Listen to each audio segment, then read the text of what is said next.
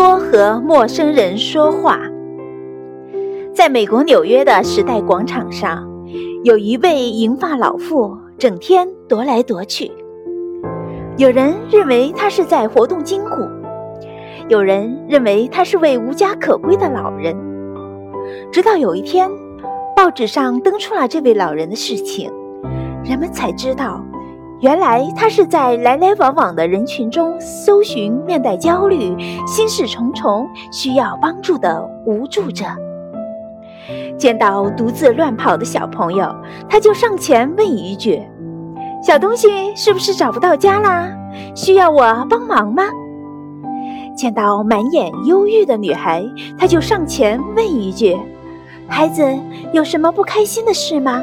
说出来吧。”或许我能帮助你。见到心事重重、满脸沮丧的老年人，他也会主动上前打个招呼。遇到为难的事了吧？用不用我给你出出主意？他救助过因长期失业感到前途迷茫而企图自杀的青年男女，送还过离家出走的学生和迷途的智障老人。救助过被拐骗的异地少女，还曾成功的劝说走投无路的犯罪分子投案自首。在这位老人的影响下，纽约成立了一个自发性的银发老人救治救助组织，他们的口号是“多和陌生人说说话”。